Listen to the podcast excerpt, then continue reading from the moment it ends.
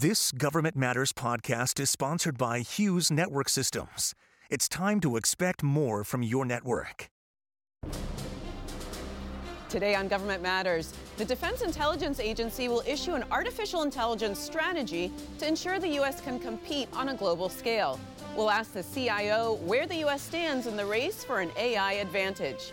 And the Colorado River supplies water to more than 40 million people and millions of acres of farmland but its supply is shrinking. The head of the Bureau of Reclamation explains what her agency is doing to protect that critical resource. Then, some active duty military personnel are struggling to get food on the table. A new report finds that about a quarter of service members have experienced food insecurity. Government Matters starts right now. From Washington, D.C. and around the world, this is Government Matters with Mimi Geerges. This is Government Matters, the show that delivers insights on federal government programs, people, and operations. I'm Mimi Geerges. The Defense Intelligence Agency is set to release an AI strategy to sharpen the country's technological edge over its adversaries. Doug Cossa is the agency's Chief Information Officer. Doug, welcome to the program. Thank you for having me. So, before we talk about the strategy, how does the U.S. stack up against China in the national security space? Well, we've seen this throughout history, especially with the advent of the internet, where really it became a race for technology. And this has been going on for decades. And we now find ourselves in the same situation now, uh, not only in terms of intelligence, but in terms of technology and the networks that we run. And what makes DIA unique in the intelligence community and across the Department of Defense is we are a service provider in many different functions. One being foundational military intelligence. So we provide intelligence on everything around the world, to include facilities, to include people, to include intent. And as part of that, we found ourselves in a huge uh, plethora of data that we now have to make sense out of. And one of the initiatives that we have underway is called MARS, and that is our repository for sharing that foundational intelligence across the government. And AI is extremely important for us in that, especially with machine learning as we have more and more data coming in from around the world as the world becomes more interconnected, Eh, which we've seen with COVID, which we've seen with the Russia Ukraine crisis. And part of our AI strategy is making sense of that data and, and establishing the infrastructure to actually enable that to get it to our intelligence analysts. So let's talk about the strategy itself. Give us give us an overview of the elements that are in that strategy. Sure. Well, one is of course again goes back to making sense of data, and this is creating the right data standards to actually bring that data in, make sense of it, and then share it across the government and with our foreign partners. Another key piece of that is making sure that it's machine readable. More and more, we're now shifting from those uh, inherent functions that have been traditionally done by humans to do being done by machines behind the scenes. And that includes data that we get to our targeting systems to be able to make decisions uh, for conflict and the US government's role in that conflict. So the key of the AI strategy is not only making sure the data is interoperable, but the actual machines reading that data is interoperable. There's also a talent management and that's a huge issue. It is. Recruiting, um, training, what are you doing about that? So, just like across the federal government and industry, there is a need for talent, and the competition is becoming fierce, of course, not only within the government, but across the entire uh, IT spectrum. For within DIA, uh, workforce experience is one of my main priorities as a CIO, and that's not only bringing in new talent; it's recruiting the talent that we have and keeping them in place. I always joke that we celebrate people leaving a lot when they take a new job, and I want to move that to the left of actually celebrating people staying. But on top of that, I have a number of new initiatives. One is in 508 of the Rehabilitation Act for supporting employees with disabilities. So it's creating technologies for those that are deaf or hard of hearing or have vision impairments to actually provide them with the technologies to make their work environment more effective. Another piece of that is neurodiverse. Uh, you've seen this probably across a lot of the IT industry, and I'm proud to say that in the next couple weeks, we're actually bringing on our first two newer neurodiverse hires within the agency. And when I say neurodiverse, these are uh, things like autism, um, of making sure we can provide the right accommodations for those staff and make them effective in the workplace, not only within DIA, but across the intelligence community. Let's talk about JWICS. This is the Joint Worldwide Intelligence Communication System. It's, um, it's the government's network for, for sharing and viewing top secret uh, intelligence. You announced a modernization plan about a year ago. How's that going? Where are you right now? Yeah. So JWICS is essentially the internet superhighway for top secret information across the government. And so it's that highway that connects all of the agencies together. And when I spoke about AI and information sharing and data sharing, JWICS is what enables that. It also na- enables access to the new cloud services that we're looking to take advantage of across the community. But part of that is the refresh of that technology, that underlying foundation that connects all of the sites across the IC and DoD on the top secret fabric all over the world. And this, this was created in the 90s. It so was. It's due yes. for a modernization. It is. So we've, we've passed our 30 year anniversary, so the focus is on that tech refresh, but it's also on the cybersecurity. We're in a different realm now uh, to where our cyber threats have changed. And a lot of this is focusing on that zero trust environment. So it's knowing everything and everyone on our networks. So that's not only replacing the hardware, it's also putting the right software and technologies in place to ha- have us with the ability to monitor that at any time, 24 7, every second of the day. And you mentioned the cloud. The DoD is moving uh, towards cloud computing. How does that improve collaboration within the larger intelligence community? Well, it's, it's twofold. One, uh, many of our business systems within the intelligence community, so think things like HR systems or financial systems, have moved to cloud services. As we become more integrated as an IC, making sure that those systems interconnect has become more critical than ever. And now, as we move a lot of those into cloud services, that's where our focus has been. And now we're extending that also with the Department of Defense. And so it goes beyond just those business systems, but also our mission systems of moving into those into the cloud to create those, that interoperability. Where we provide a unique role in DIA is through JWICS on the top secret fabric. We're connecting all of those clouds together. And so now this transitions from a partnership with industry to identify where those cloud access points need to be.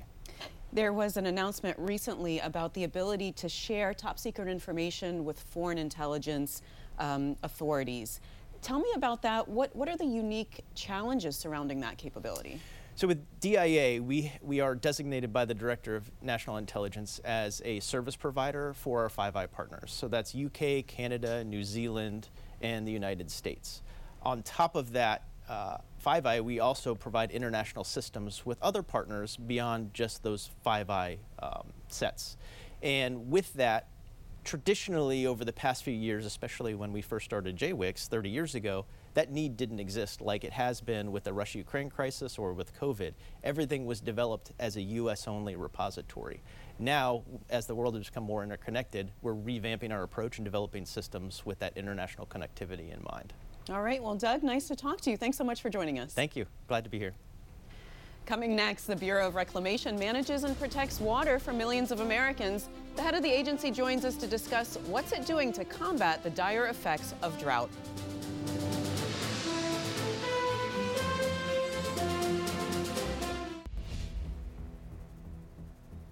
The lower basin of the Colorado River is now operating in a Tier 2 shortage condition for the first time ever. That means states like Arizona and Nevada must now reduce their consumption of the river's water. Camille Calimlim Touton is the commissioner for the Bureau of Reclamation. Camille, welcome to the program. Thank you for having me here today. So, explain the importance of the Colorado River to the West. The Colorado River starts in Wyoming and ends in Mexico. 40 million people rely on this resource, as well as uh, millions of acres of farmland that are used in the Colorado River system. And so, as far as the values we have in the Colorado River system, the 40 million Americans, the tribes that call it their home, as well as the ecosystem like the Grand Canyon are part of the Colorado River Basin. So, what's the current drought uh, situation like? How bad is it?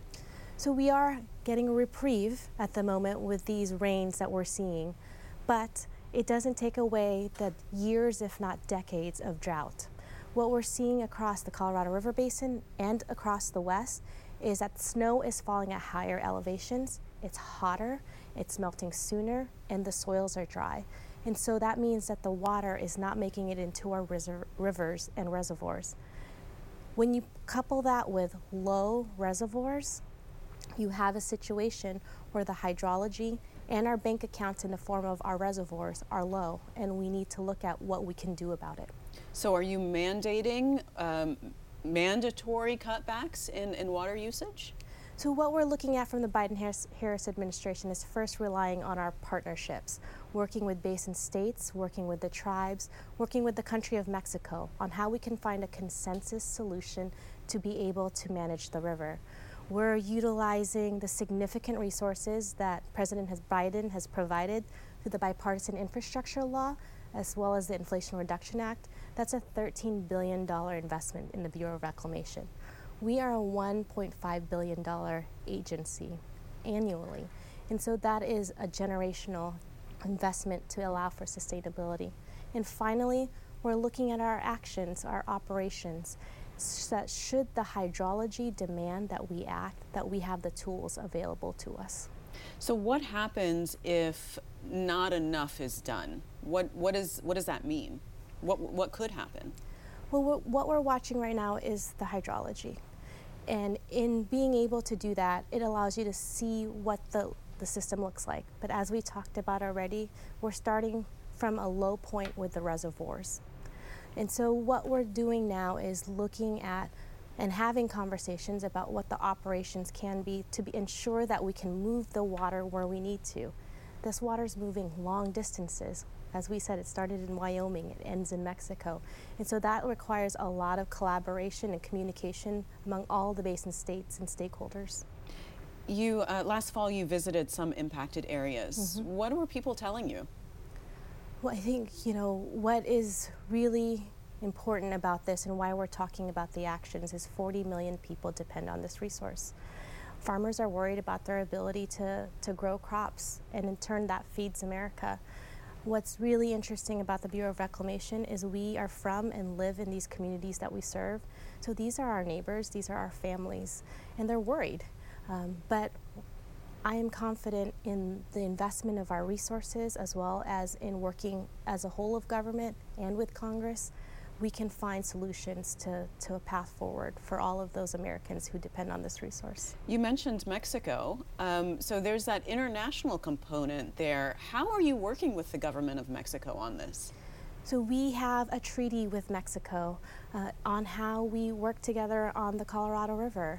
Um, we are in constant communication with the International Boundary Water Commission, which is part of the State Department, and having conversations. But most importantly, as we see the informations, um, as we see the science, as we see the hydrology, we are also having those conversations alongside our partners in Mexico. So we're all in the same page as far as what's happening on the ground. I wonder what the, the short term and the long term prognosis is. Are we going to be con- continuing to see these drought conditions and, and these dire conditions for the Colorado River, or are you hopeful that things will turn around? The science is showing us that the hydrology is drier. And so, what we're able to do, especially with investments in the bipartisan infrastructure law, $8.3 billion, half of that uh, 1.6 billion, which is 8.3 over five years, we've spent in the Colorado River Basin investing in making infrastructure better, water recycling enough for the city of San Francisco. Um, so what we're looking at is letting the science lead, working with our partners to communicate our actions, but also making significant investments to be able to have long-term sustainability in operating our systems. But in the short term, there does need to be um, changes to how people live as far as watering their lawns or having swimming pools, things like that.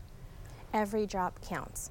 So whether it's in cities to remove ornamental turf, whether it's in farming practices so that you're able to be more efficient with your irrigation use, all that water in the system is for everybody.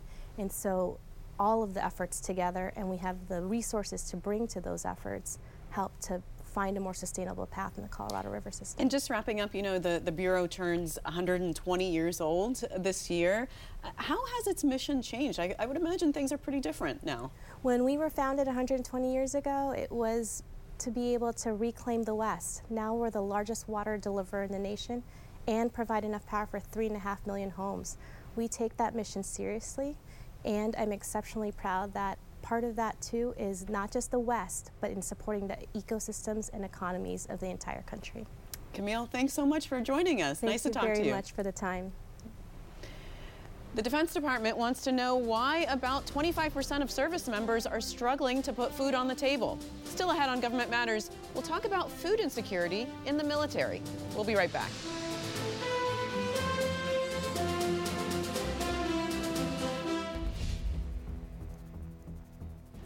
Congress has directed the Secretary of Defense to report on food insecurity among service members and their dependents.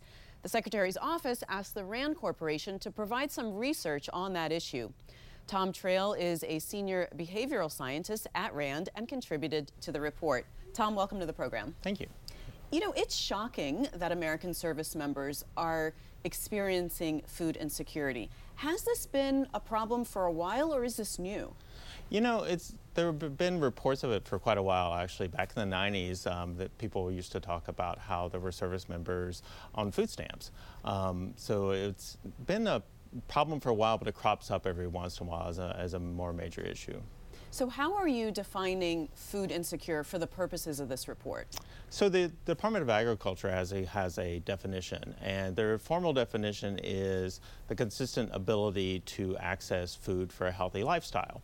And how that's measured typically is through survey research. So, survey questions and about your financial ability to access food. So, you know, have you ever bought uh, in the past year, bought food but didn't have enough to make it through the month and couldn't afford to buy more? Have you had to skip meals because you couldn't afford to buy enough food, et cetera? The questions like that. So it's really a financial issue in the survey questions, which is what we looked at. So how do you go about getting this data? Do you simply ask people these questions? Is it is it self-reporting? It's self-reported, yes. So the data we used actually for the study uh, were collected by the Department of Defense. Uh, they have a status of forces survey they do every two years of service members. Uh, they try to get a representative sample of service members so you can say that this percentage represents the service as a whole. Uh, and so we use those data where they ask these questions on their survey. Let's uh, break down some of the data. You found that food insecure members uh, were more likely to be a racial or ethnic minority. Yes. What would cause that? You know, it's really hard to tell. Uh, it was really hard to tell in general what caused the uh, food insecurity among service members, but it's pretty high. It's 26 percent for the force as a whole, and that's compared to 9% for civilians who we matched on similar, you know, service members tend to be male, uh, they tend to be younger. So if you look at that same population in the civilian world, the food insecurity is about 9%, but in the military it's about 26%. Which is really, I mean, that's a lot of people, lot of people. that are saying that we don't have access to, to good, healthy food.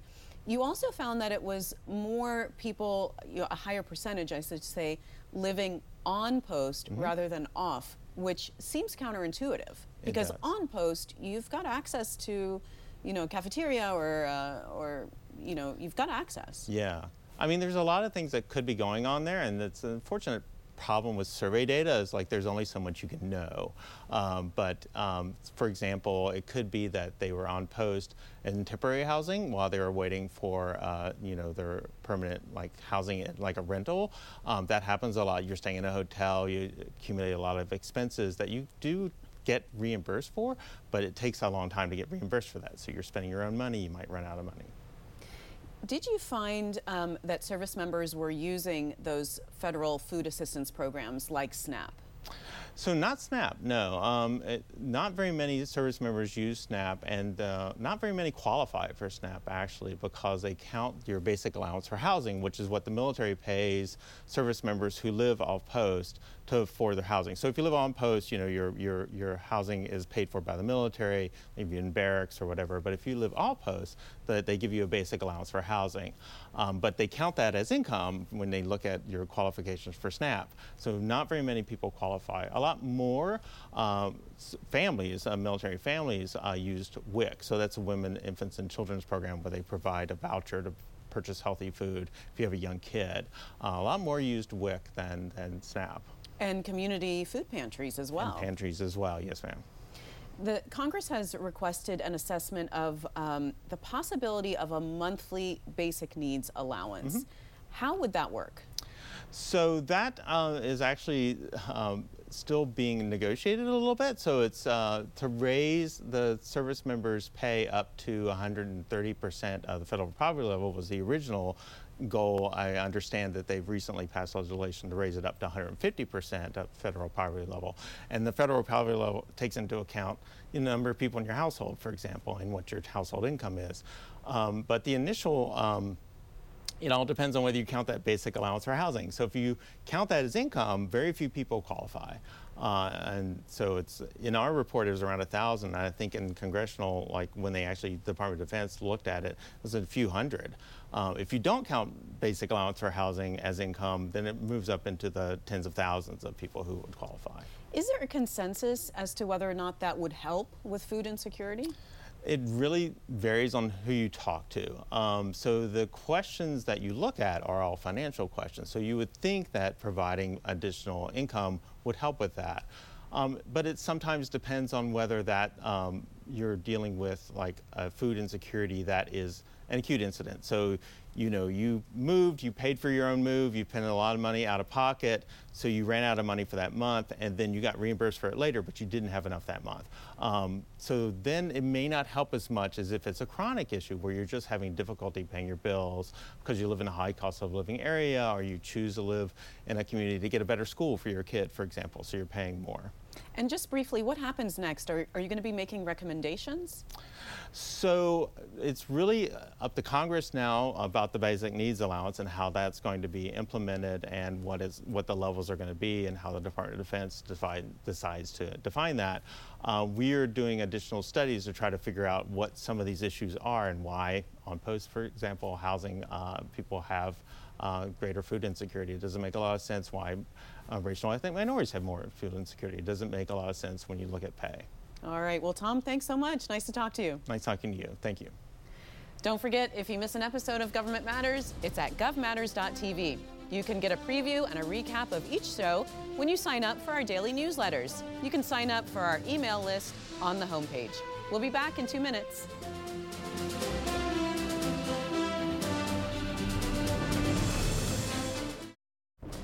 That's the latest from Washington.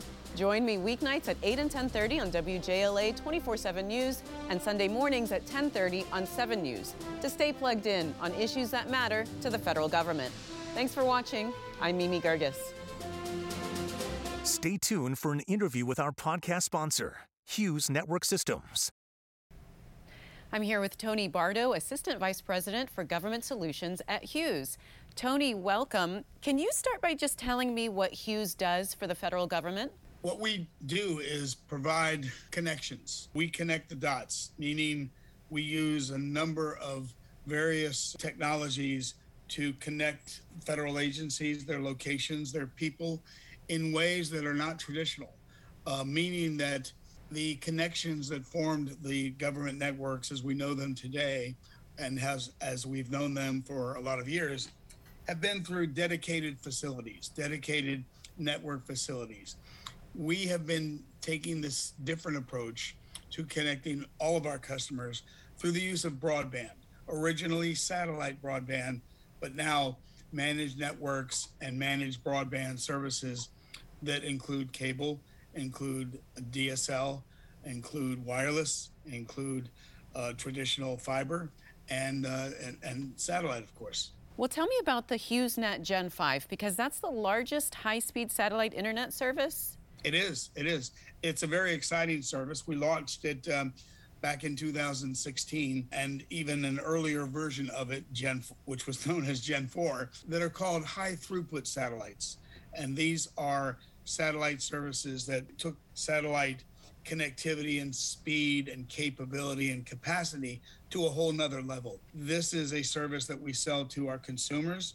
We sell it in a more robust fashion to um, our industry partners and customers as well as the government. Well, tell me what you're doing for the federal government with relationship to artificial intelligence and machine learning. We use our artificial intelligence capabilities to drive innovation with respect to customer care, customer delivery, the use of uh, understanding what our partners are capable of supplying in terms of broadband uh, services. And we use them to sort of understand in a proactive way, in a, in a speedy way, what could be predictive behavior of the network. And use that predictive behavior to monitor the networks and monitor the network services. It takes sort of the guesswork out of it because we use the artificial intelligence to to give us more information than we would be able to get manually. And I understand, Tony, that you're also working on um, critical network backup and emergency connectivity for first responders.